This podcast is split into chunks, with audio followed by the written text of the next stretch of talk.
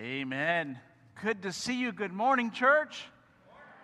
Wow, is it good to be here this morning? Uh, I'm, I'm glad to be here. We are looking at Psalm 23, and I want to invite you to take out your Bibles.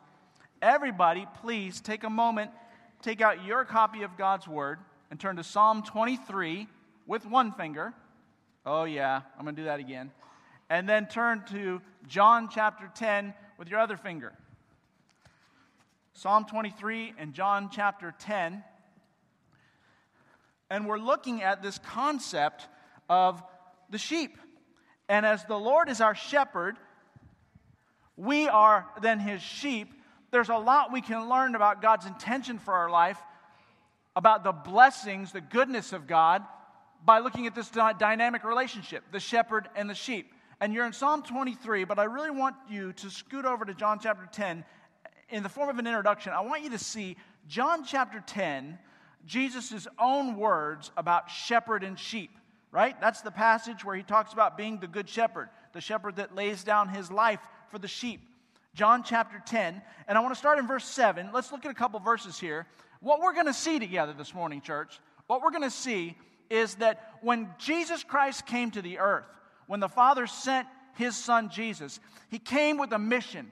There was a very specific purpose that Jesus came. And we might say, well, he came to die on the cross for our sins. Yes, that is absolutely true.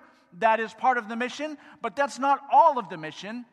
We're going to see that in general terms, Jesus came with the intention, now watch this, watch this, with the intention of bringing the goodness of God to man the grace of God, the love of God, right? All the goodness of who God is, when Jesus came, that was to bring this wrapped up, encapsulated goodness that's, that's in, in the heart of God and to bring it not just to man, but to us here today.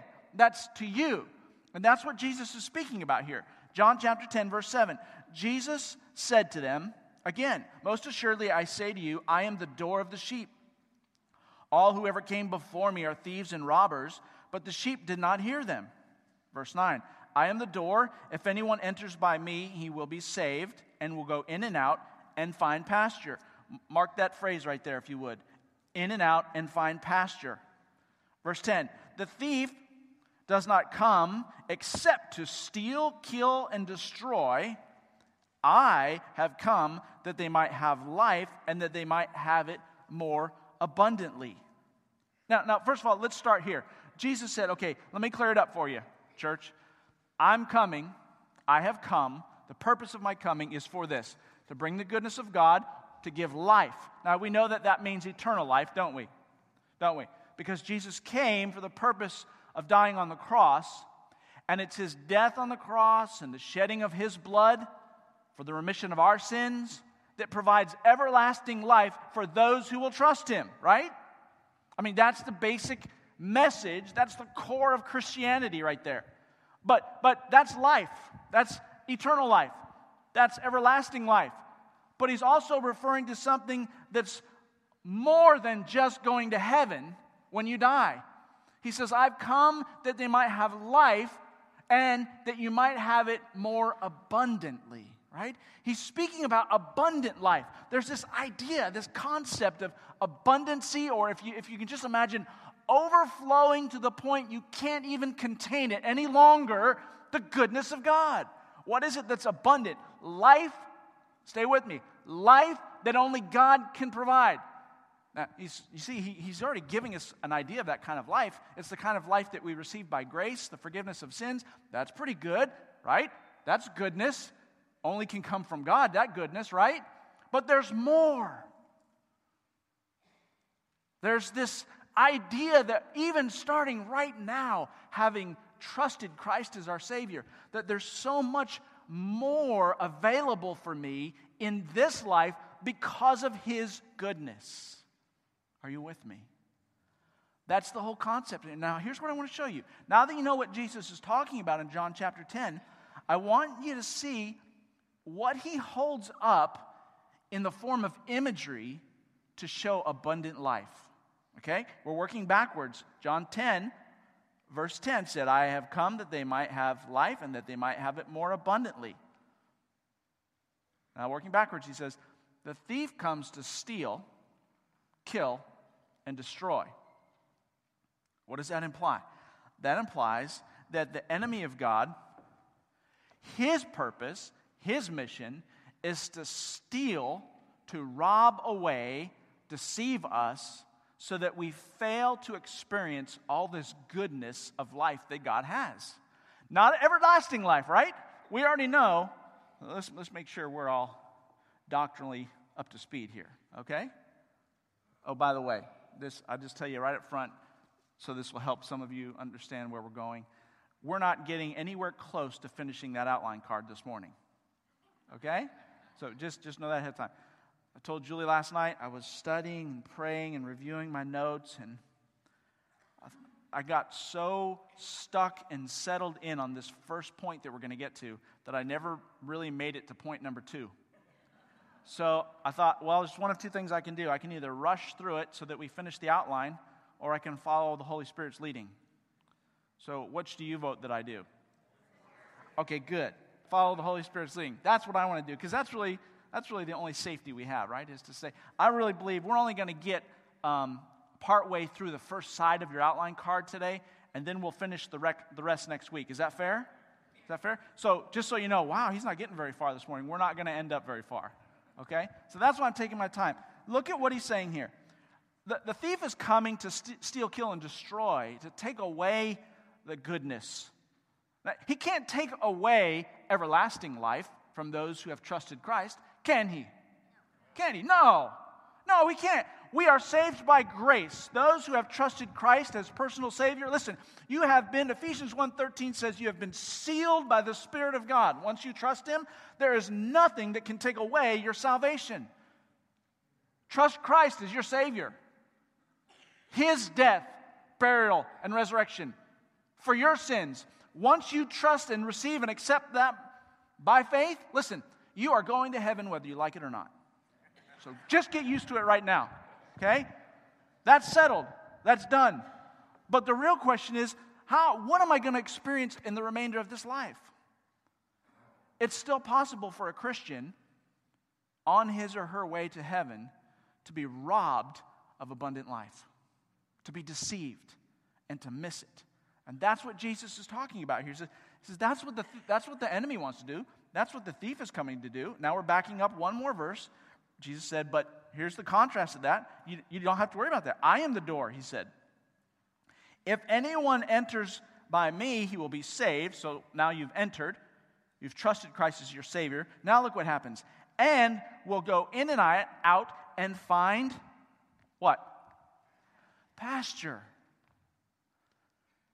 To, to be a sheep of the flock that belongs to Jesus Christ, the Good Shepherd, means that we can come in and find pasture. That's not a specific reference to everlasting life, to heaven. That's also a reference, in fact, more specifically, a reference to finding rest and peace and joy. Watch this right here, right now, even when the thief is seeking to break in and kill, steal, and destroy. You see it? It's this idea that we can, we can find refuge.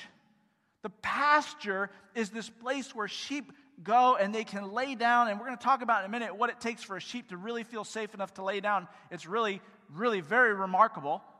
But, but the pasture represents that place. It's, it's equivalent, the pasture is equivalent to experiencing the abundance of God's goodness here on earth. Are you with me? Does that make sense? Some of us, you know, I think it's been so long since some of us have experienced the goodness of God that, that maybe we're even tempted to sort of give up that there is such a thing. I mean, is it possible to live in the middle of everything that's going on in this world and in my life and still be absolutely at peace with joy in my heart? Yes, it is. And that's what we want to see this morning. That not only is it possible, but that is actually the desire of God. That's what He wants us to see in Psalm 23. We might have uncomfortable storms that come through life. We might have upset circumstances that come, just, just like you have experienced maybe this week. but it's still possible to have abundant life, to come in and find pasture. So it's that imagery of the sheep finding a rest place in the goodness of God that sets up the stage for us now to go back to Psalm chapter 23 and look at verses 1 and 2. Okay? Now, I'm going to be a little bit pesty with you, church, because I want us to learn this, okay? I want us to really know it and live it. So I'm going to, I'm going to, some of you are going to go, oh, come on, move on. I, I'm going to review real quick, okay? Quiz. Is it true that according to what Jesus teaches, we can equate coming in and finding pasture with the Good Shepherd Jesus with the abundant life, the goodness of God? Can we equate those two things? Yes, okay, good. We're all on the same page. We all see that. Now look at Psalm 23, verse 1. The Lord is my shepherd, okay? Putting us right back directly in the same context. The Lord is my shepherd. I shall not want. We talked about that last time. And then we move to verse 2. He makes me to lie down in green pastures. Now, do you see that beginning to come alive? What does that mean? That's not just the part that we read at funeral services because it's Psalm 23 and we're always supposed to read it and we just get so used to it that we read right past it. He makes me to lie down in green pastures. I really don't know what that means, but it sounds nice. Right? No, now we're seeing, oh, wait a minute. Wait a minute. Green pastures, when it comes to the shepherd providing that for us, is the place of abundant life. It's the place of where all of, if you could just imagine, all that is good in God, all in his heart that, that encapsulates and defines what is goodness, the goodness of God, all that we can possibly experience in this life, the abundance of life, is found in that pasture. That's where we find it. And He provides for me. He makes for me to be able to lay down in the abundant life. Why? Because He's the good shepherd. Because ultimately it's the shepherd that leads us to find those places of rest. Look a few things about sheep. We're learning a lot about sheep in this study. I've learned a great deal, did some more reading this week. Uh, sheep are fickle, quirky, skittish, very difficult to understand, unpredictable. They're just, we, we use the term dumb. Okay? I, I know it's a little insulting because the whole point is that we're like sheep. God says that, not Pastor Bud. You understand? But, but we can begin to see a lot of the similarities.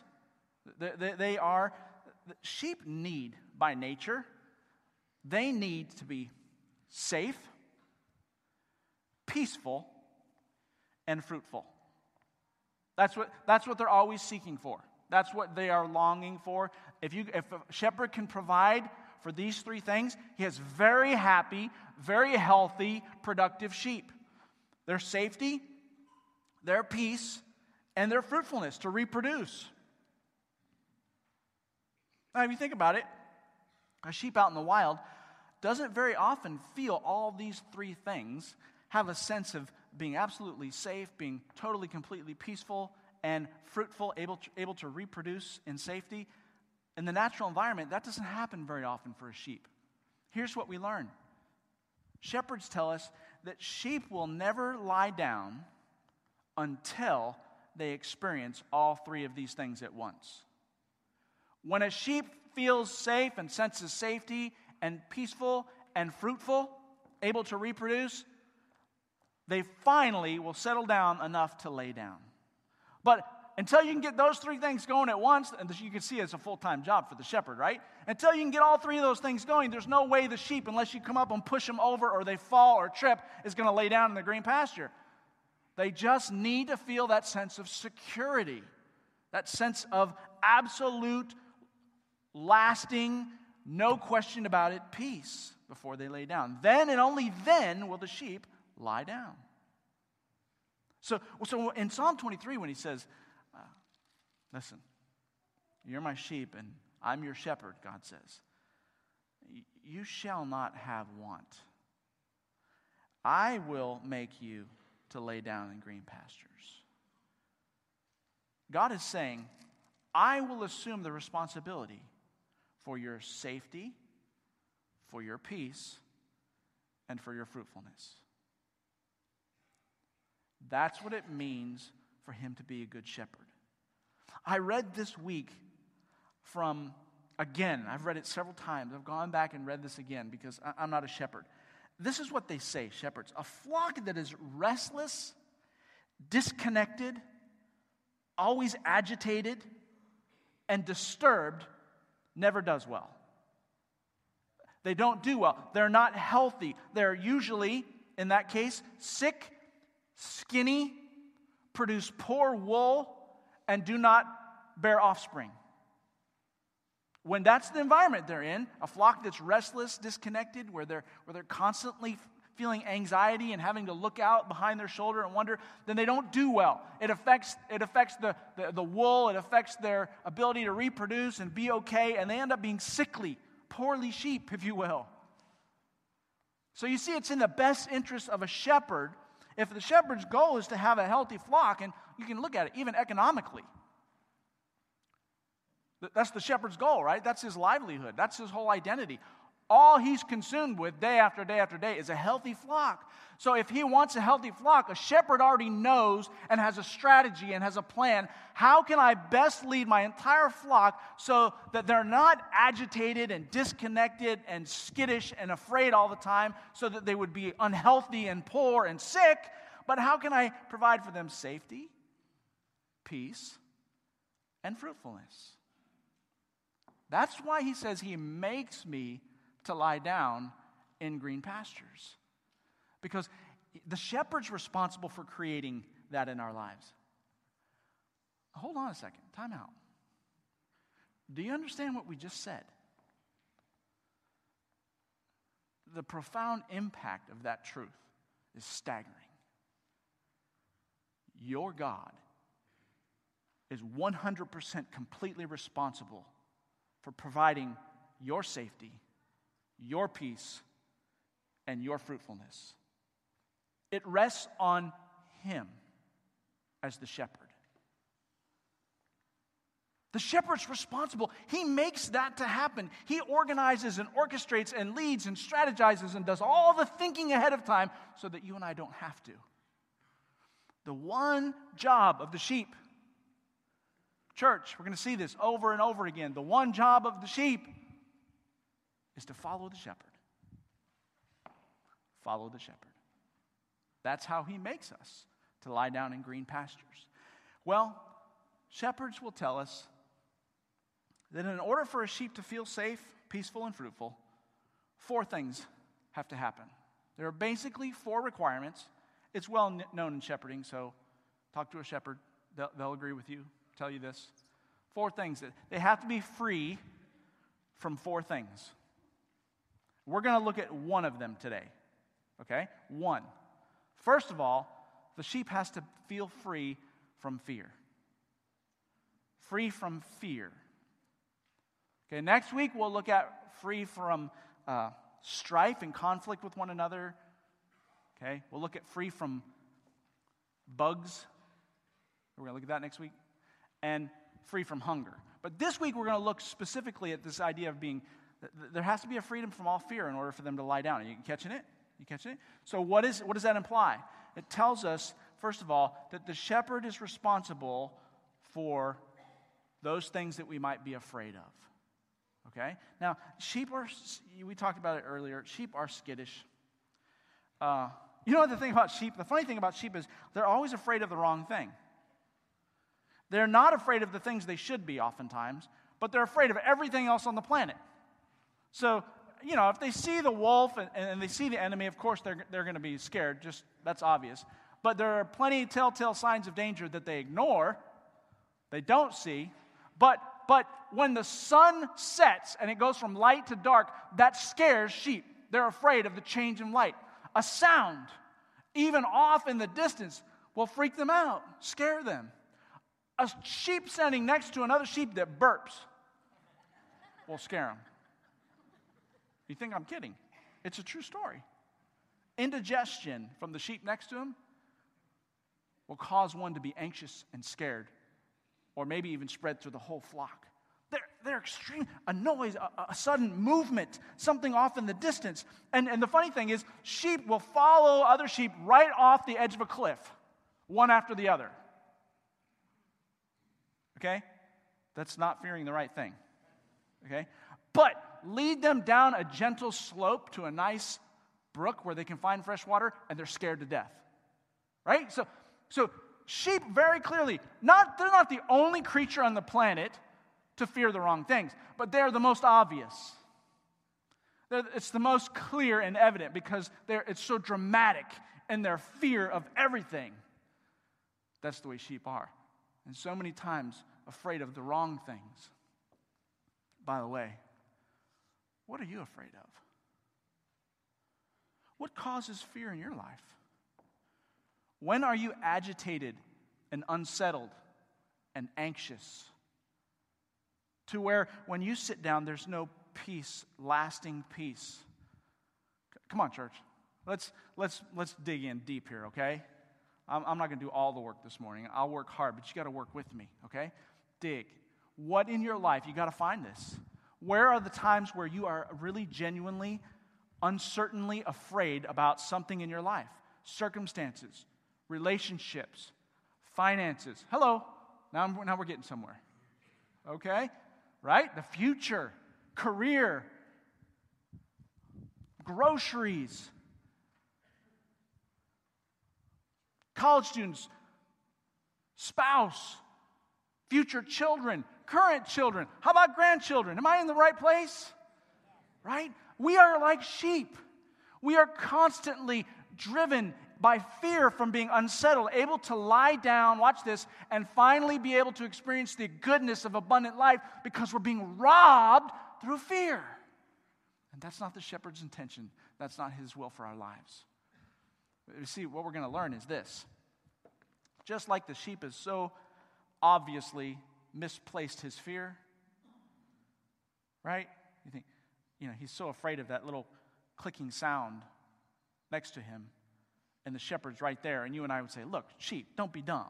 You don't need to be afraid. That's silly. You're wasting energy. And the shepherd's saying the same thing in some of our lives. Hey, listen, don't, don't waste your energy on that. Don't fear. I'm the good shepherd. Your safety is my responsibility. Sheep fear. It, it takes something specific for sheep to be at ease. I, I would like, maybe, maybe sometime you'll have the chance to ask shepherds if this is really true. I have, and I've learned that nine out of 10 will tell me this is true. What's the one thing that will provide the most ease for shepherds when they're fearful? I mean, for sheep, excuse me, for sheep when they're fearful. When sheep are afraid, shepherd, what's the one thing you can always rely on to calm their fears, to relax them? That's right. That's what it is. It's the shepherd's presence. Regardless of what is going on, even if it's a valid concern for them possibly to be afraid, when they sense the shepherd's presence, they are at peace. They, they, they begin to relax. They begin to have a sense of, of safety that they're going to be okay. Turn to Psalm chapter 23. See if I can help this week. I, I sense maybe some of us are struggling with fear this week in our lives. Fear about the, the unknown, the future, whatever it is. Psalm 34, this is, by the way, the same author. This is David writing Psalm again. Remember, David's the author of Psalm 23 because he's a shepherd. He knows shepherding, he is one. And, and this is Psalm 34. Now, now, this is an interesting context, guys. David's writing Psalm 34 when he's pretending madness before Abimelech. Now, if you remember, two weeks ago, we actually turned to this passage and we saw when the Lord removed all these things from his life, he had no want because he still trusted in the Lord. Remember? One of the he removed everything. He couldn't rely on his wife, he couldn't rely on his friend, he couldn't rely on anybody. And even he couldn't even rely on his past history. Remember, we showed how he went back and the Philistines had, had he was he was in their enemy in enemy territory, and he had to pretend he was insane, foaming at the mouth so they wouldn't feel threatened by him. I mean, how low had he gotten? That's that's when he wrote this psalm, 34. Okay? So so there he is in that state of mind. Look in verse 4. I sought the Lord, and he heard me and delivered me from all my fears. They looked to him and were radiant, and their faces were not ashamed. This poor man cried out, and the Lord heard him. and saved him out of all of his troubles. The angel of the Lord encamps all around those who fear him and delivers them. Oh, taste and see that the Lord is good. Blessed is the man who trusts in him. Church, let, let these words nourish your faith. Let this truth help you to rest in the good shepherd's provision of your safety and protection. Now, now understand the context here. David had every human reason to be afraid. He was running from, for his life. Okay, most of us would say we would tend to be afraid in that circumstance as well. There's valid concerns, okay? We're not so silly to fear some of these things. But it, but it says it's possible then, even though the circumstances did not change, to still have this temperament. Taste and see that the Lord is good. Blessed is the man who trusts in him. How did that happen? Well, you see it in verse 4. He says, I sought the Lord, and he heard me. Seeking. What do we do in times of fear? What do we do when fear is pressing in? When our joy, our peace is robbed, there's no sense of being settled and being okay, we're agitated, uncertain about the future, right? What do we do? The first thing we do, like David learned, is we seek the Lord. He said, I sought the Lord, I looked after him. Folks, you got to understand, let's put some feet to this. It's very practical. What does it mean to seek the Lord in my life? It doesn't mean just acknowledge that I'm a Christian and, of course, I believe and follow Jesus and I have that little fish symbol on my bumper sticker. That's not what it means. It means stop what you're doing. Whatever you're doing that's causing you to be wrapped up in fear, stop. Pause. Put it down. Fixate on the Lord Jesus Christ. Take what you were looking to and gaze upon instead the character and the promises and the stories and the ways and the history of the Lord Jesus in your life.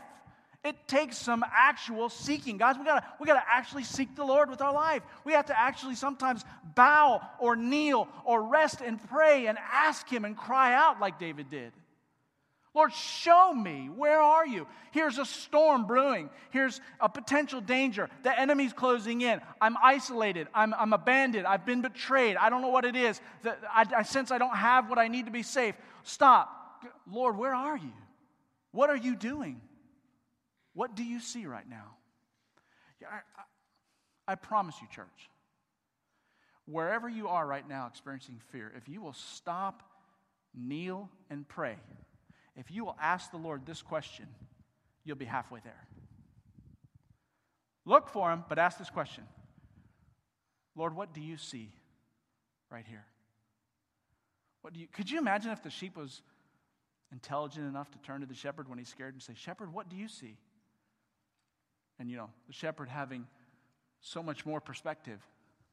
What if he was able to say, I see much farther than you can see, sheep. It's okay, rest. I mean, that's all it would take. Or, or I see a, an enemy that's at the door, but, but understand that I stand between the enemy and you, and you can rest. You don't even have to look. You just stay right where I put you. You just stay right here next to me. Seek the Lord, fixate on Him. It's amazing what we, what we don't do when we're afraid. We keep life as usual. We still watch several hours of TV or spend several hours doing the meaningless things that some of us do in life. Stop. Look for Him. Don't rest until you find Him. Here's what you can do, church. In your time of fear, focus on the promises of God. What has He promised me? What is He telling me in His Word? What, what do His promises say? If His promise says this, how does that promise affect what I'm looking at right here in my life? When you begin to do that, when you begin to focus on those things and take refuge in His Word and His promises, that is equivalent to seeking the Lord in your life. And, and when you seek him, listen, you're a sheep. When you seek him, he will be found. I sought the Lord, and he heard me. Isn't that interesting? I sought him with his eyes, he heard me with his ears. He heard my cry, he heard my plea. He answered. And then it says, And he delivered me from all my fears. Do you believe God's word?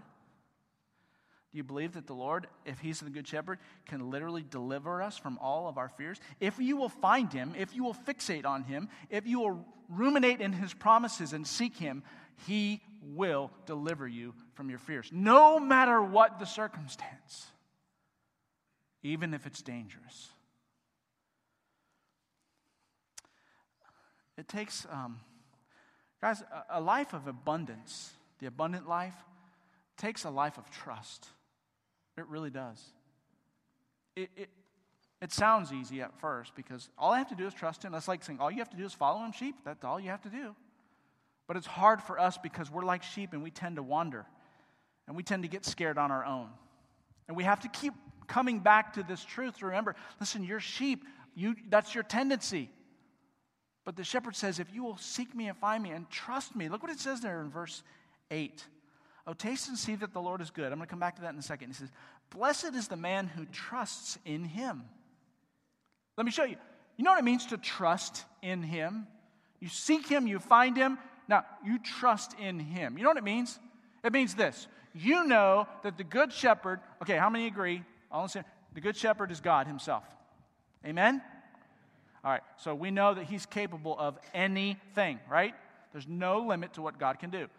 That's how great God is. We, we saw that, remember, in the video. How awesome, how wonderful, how vast, awesome He is, right? That's God. That's the Good Shepherd. So here's trusting Him means He can, He can, one of two things in your circumstances. He can change the circumstances and save you. Literally, sometimes the shepherd will come along and swoop up a sheep and pick him up and carry him to safety. He can do that in your life. He can chase away the wolf, the enemy. God's sovereign. He's perfectly capable of doing that in your life. Sometimes He will change. When you cry out and you seek Him, He will orchestrate, change, divinely intervene in your circumstances, and He will protect you and save you. Sometimes He can do that, trusting Him to do that. Or the other choice is He can choose not to change one single part of your circumstances and simply show you what He sees. You mean there's no reason to fear if I see what he sees? There's no reason to fear if I view my circumstances, watch this, through God's perspective instead of my own. You see it? One of those two things, either one will bring peace. Whether he changes the circumstances and delivers you, or whether he shows you what he sees, that there's no real need for fear, either one brings peace. Now, watch. Watch this, church. Here's what trust is trust is leaving it up to Him to determine which one He's going to do. I will orchestrate, change your circumstances. I will deliver you physically, change things, or I will show you my heart. I will show you what I see, my perspective, and that will bring peace. Either way, the result is no more fear. You see it? You, church, you can't find that on your own. It only comes from seeking the shepherd and then putting your trust, your faith in the shepherd. And when you do, you experience the goodness of God, the abundant life that He has for us, in and out to find pasture. Look at the verse, first part of that verse. Verse 8, it said, Blessed is the man who trusts in him. You with me? You see it? Put your finger right there if you're there in verse 8. Put your finger. Blessed is the man who, who trusts in him. You got your finger right there? Now, look at the first part of that verse, just above there. Oh, taste and see that the Lord is what? Oh, taste and see that the Lord is. That's the goodness of God. Is it, but you got, you got to taste it. You got to trust. You have to look to Him. You know, it's funny. Um, it never fails when I get guys around me that are friends and maybe staff, and we, we relax and have fun with each other. We always end up talking about food. You guys have friend, social circles like that, friends? It seems like, you know, whenever we're, there's a, nobody knows what to talk about, we go back to talking about food. And we make fun of it and we talk about the things we like and the things we don't like. It's one of those common conversations, you know. Getting to the point now where with my staff, I'm beginning, I already know some of the things they don't like. Some of them, like Ton, likes everything. Pastor Ton, you put it in front of him, he eats it. Then there are others on the staff, and they shall remain nameless, who are very picky and won't eat. There are certain things they don't like. I can be kind of picky sometimes, right? Um, for a long time, church, I'm going to be vulnerable and admit my stupidity before you, okay? For a long time, I hated cottage cheese. Hated it. Could not stand cottage cheese. And it occurred to me one day, you know, talking about food with friends, looking back, it occurred to me somebody asked me, Have you ever tried it?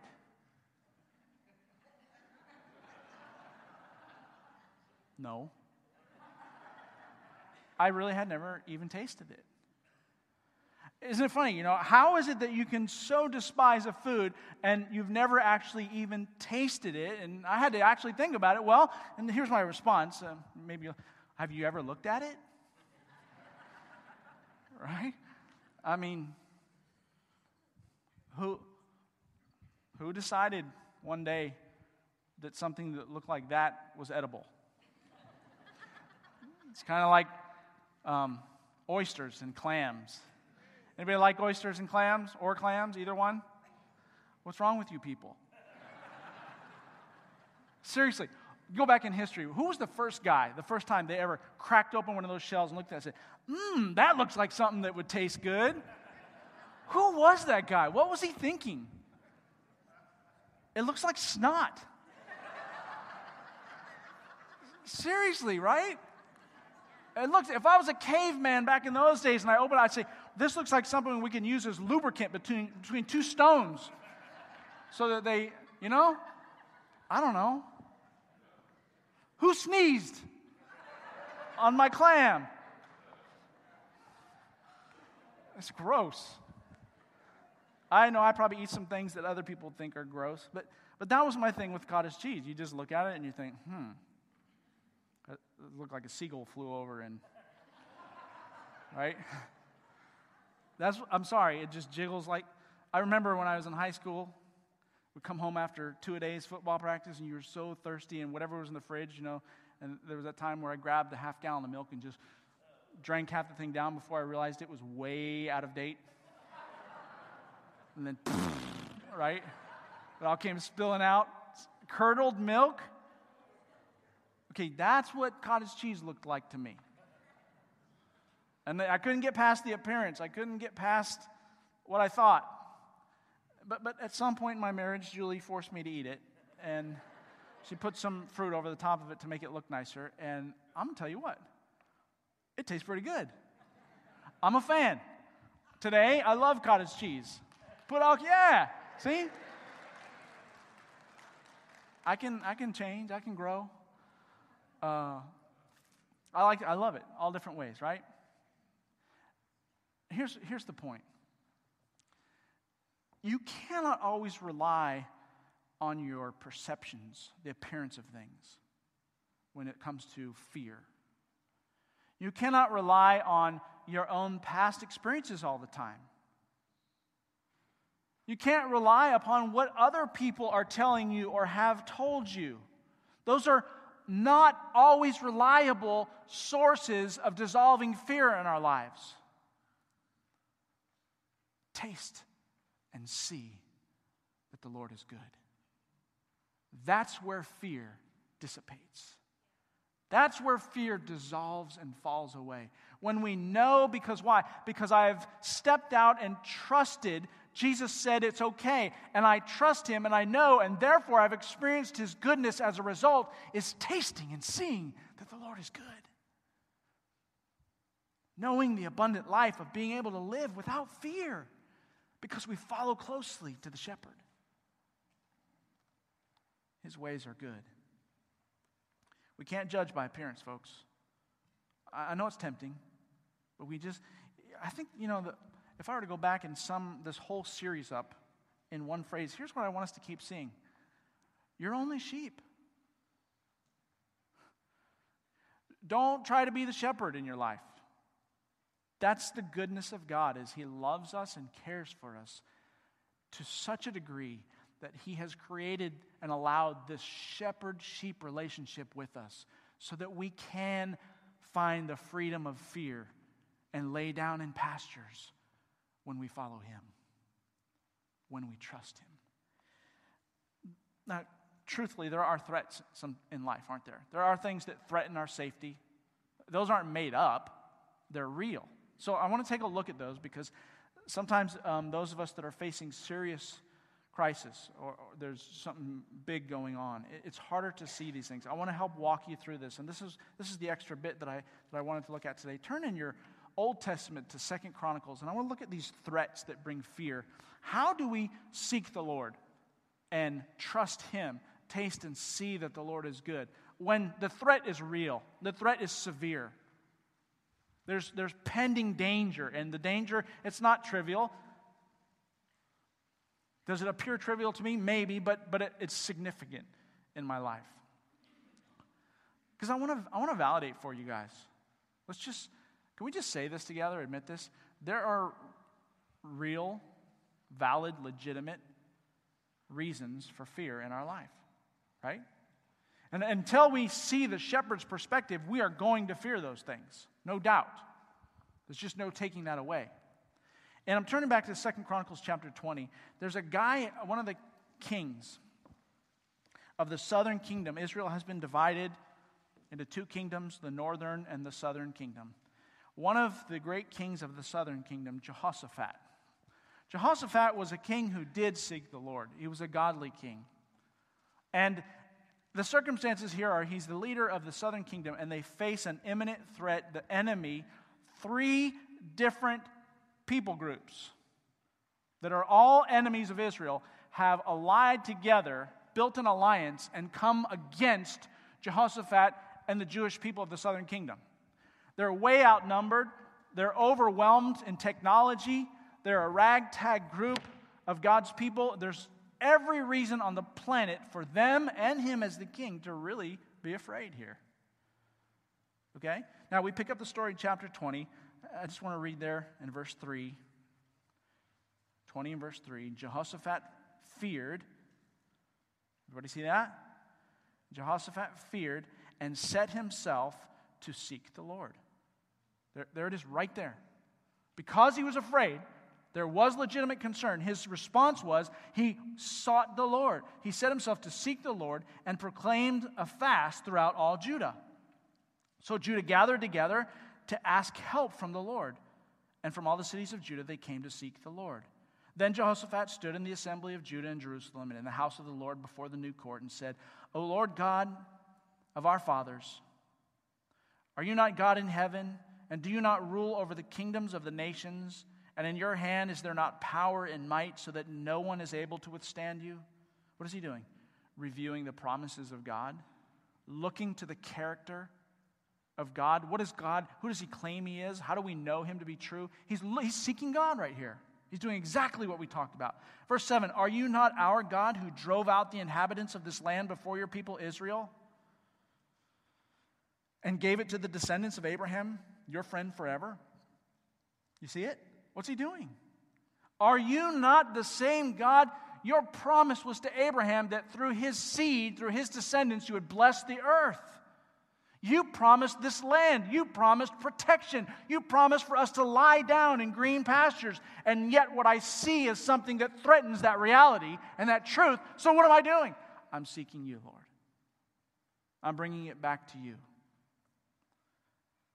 Skip down to verse 10. And, and now, here are the people of Ammon and Moab and Mount Seir, three different people groups, whom you would not let Israel invade when they came out of the land of Egypt, but they turned from them and did not destroy them. Here they are, rewarding us by coming to throw us out of your possession, which you have given to us to inherit. O our God, will you not judge them? For we have no power against this great multitude that is coming against us, nor do we know what to do. But our eyes are upon you.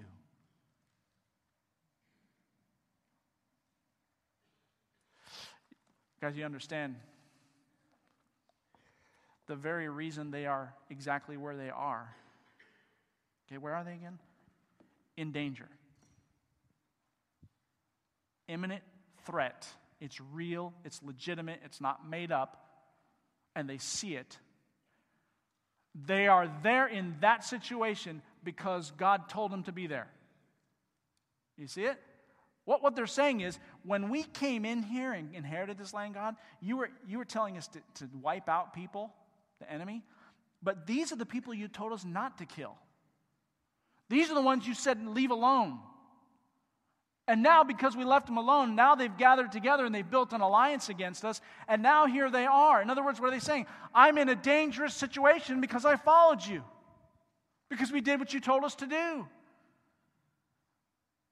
But nevertheless, our eyes are upon you. There's so much to learn here, church. I hope you can apply this to your life. Here's the threat. But what if this happens? And I don't know what I would do if this has to occur. What if I'm not able to do this? What if this hurts? What if I'm lonely? What if this relationship goes sour and, and this person betrays me like somebody else? The person, Lord, that you led me to serve and to fellowship with.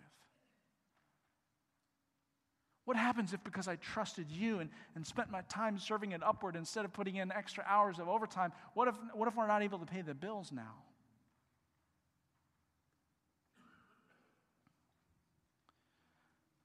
We take our eyes in that context, in that moment, and we continue to fix our eyes on God. You called me here. You are the God that promised to provide and to bless. You promised to give me your goodness. Verse 15, God answers. And he said, Listen, all of you, Judah, and all you inhabitants of Jerusalem, and you, King Jehoshaphat. Thus says the Lord to you do not be afraid, nor dismayed because of this great multitude, for the battle is not yours, but God's. Tomorrow go down against them, and they will surely come up by the ascent of Ziz. You'll find them at the end of the brook before you at the wilderness of Jeruel. You will not need to fight in this battle, verse 17 says. Look, look what he says. Position yourselves, stand still, and see the salvation of the Lord who is with you. O Judah and Jerusalem, do not fear or be dismayed. I love this. Church, I love this passage. This is, this is God's letter to us, right? It's an account of a history in Israel, but it's also his, his character. He's revealing to us here's what it means that I'm your, I'm your shepherd and you're my sheep. Here's what it means. That means when you follow me, even when you follow me into places that look like they're going to be dangerous, because you will, keep your eyes focused on me, trust in my provision. he says, the battle doesn't even belong to you. All that Jehoshaphat had to do was to position himself. What does that mean? Put him in a place where he can continue to see God. And the record is that God came in himself and wiped out the enemy.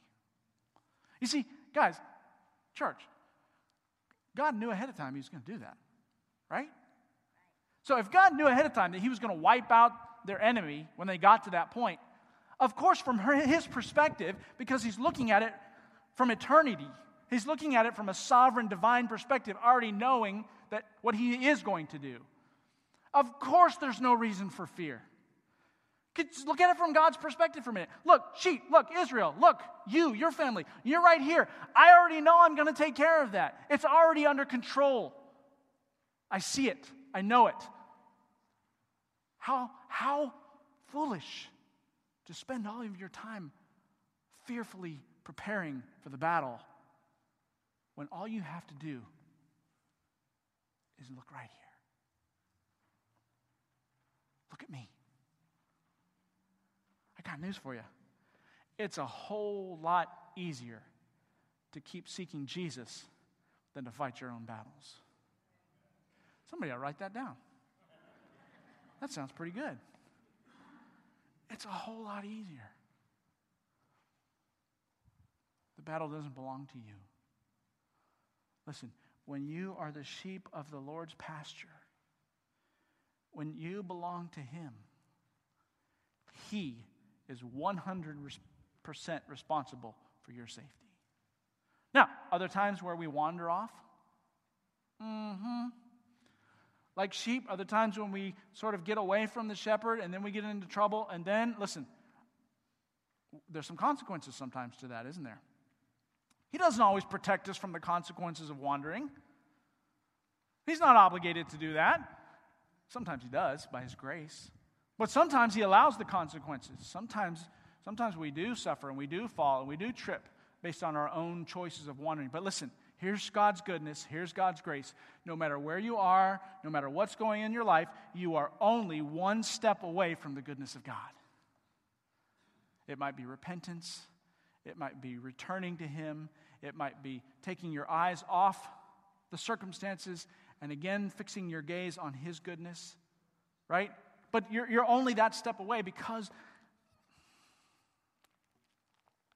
the Lord is my shepherd. I shall not want. He makes me to lie down in green pastures.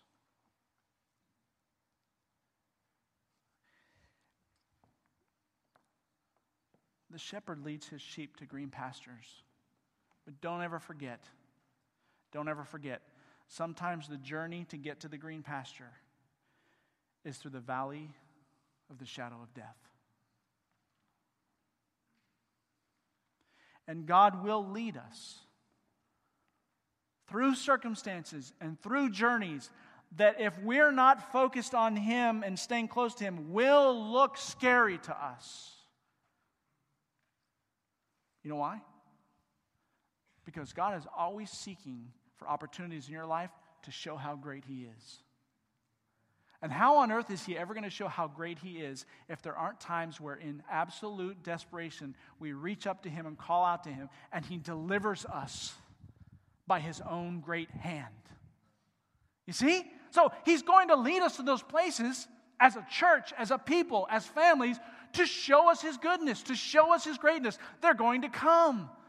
But He always leads us to places of green pasture where we can come in knowing that we're safe, at peace, and we can be fruitful.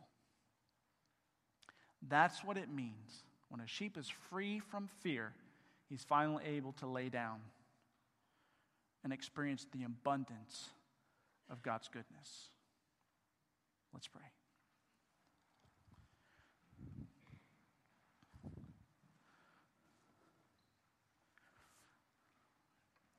we go to the Good Shepherd to pray this morning, church.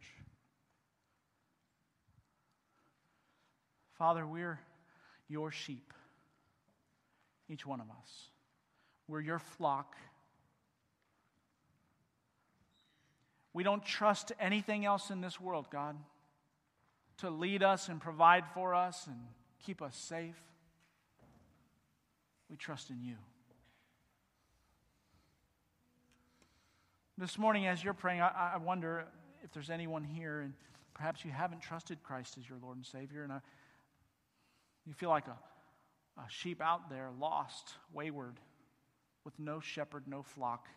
The good news is God sent His only Son to die on the cross so that you can receive the forgiveness of your sins and come into His flock, receive eternal life and all the abundant life that He has for you. And if you will trust Him and accept that right now, he will save you from your sin. If you'd like to do that, I'll lead you through this prayer just between you and God. Cry out to Him like this Father, I know that I'm a sinner, and my own sin prevents me from getting to you. I'm wandering.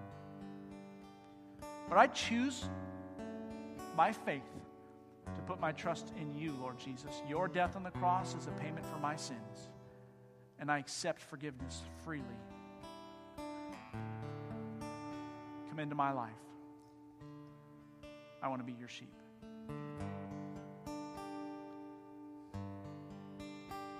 For all, of us who consider ourselves to be the flock of the Lord Jesus Christ.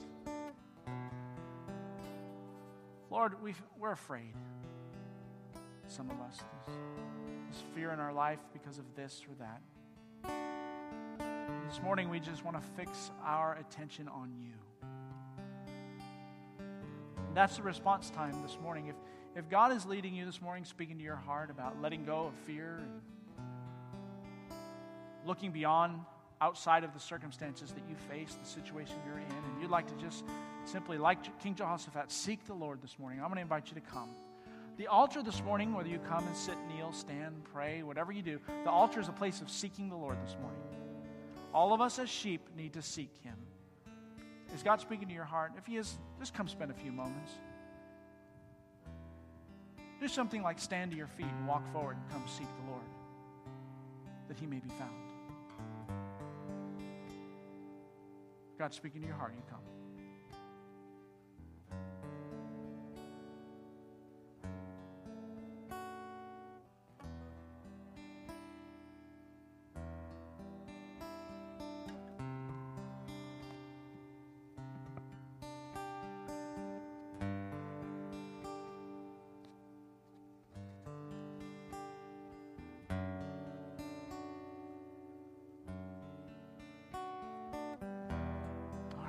Eyes off this thing.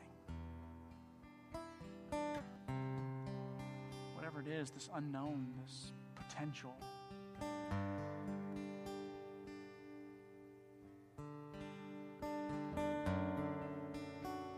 I want to know beyond any shadow of a doubt when I leave this morning that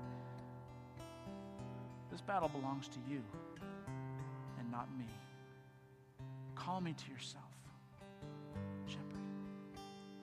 Show me what you see.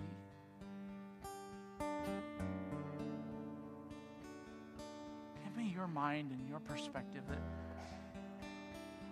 I would know what it means to rest.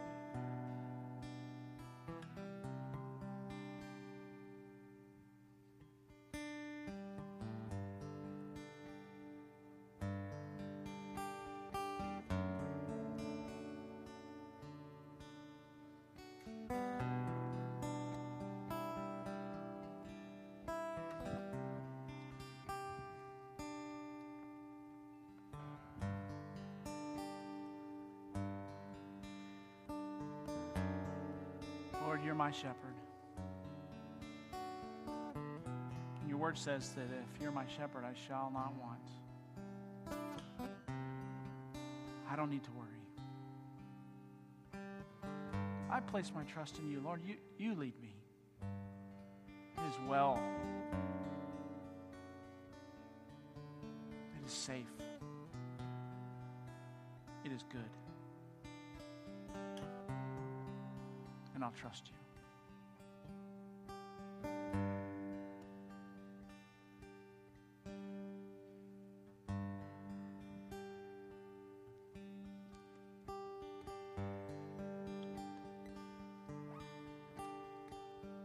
Thank you for dying for us, Lord, and giving us eternal life. And thank you for abundant life. You're a good God. We worship you this morning. We love you and praise you.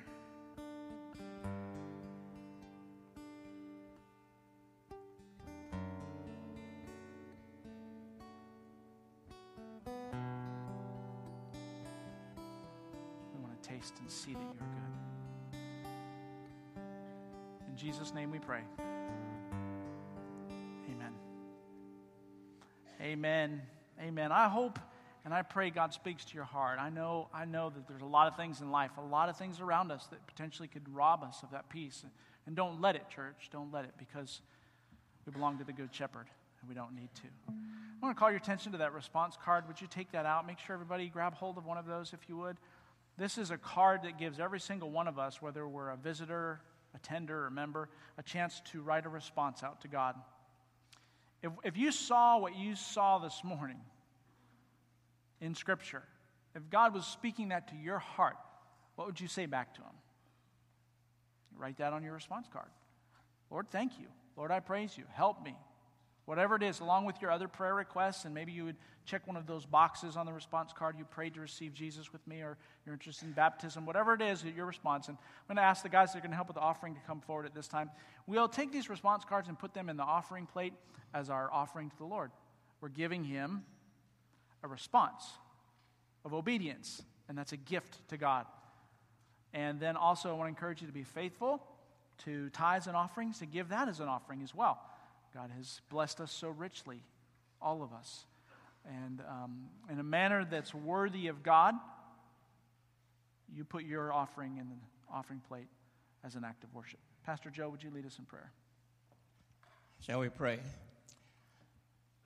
The Lord is my shepherd. The Lord, He is my shepherd. We shall not fear. Thank you, Father, for all the blessings that you give to us. And now, Lord, we're expecting more as we give more to you.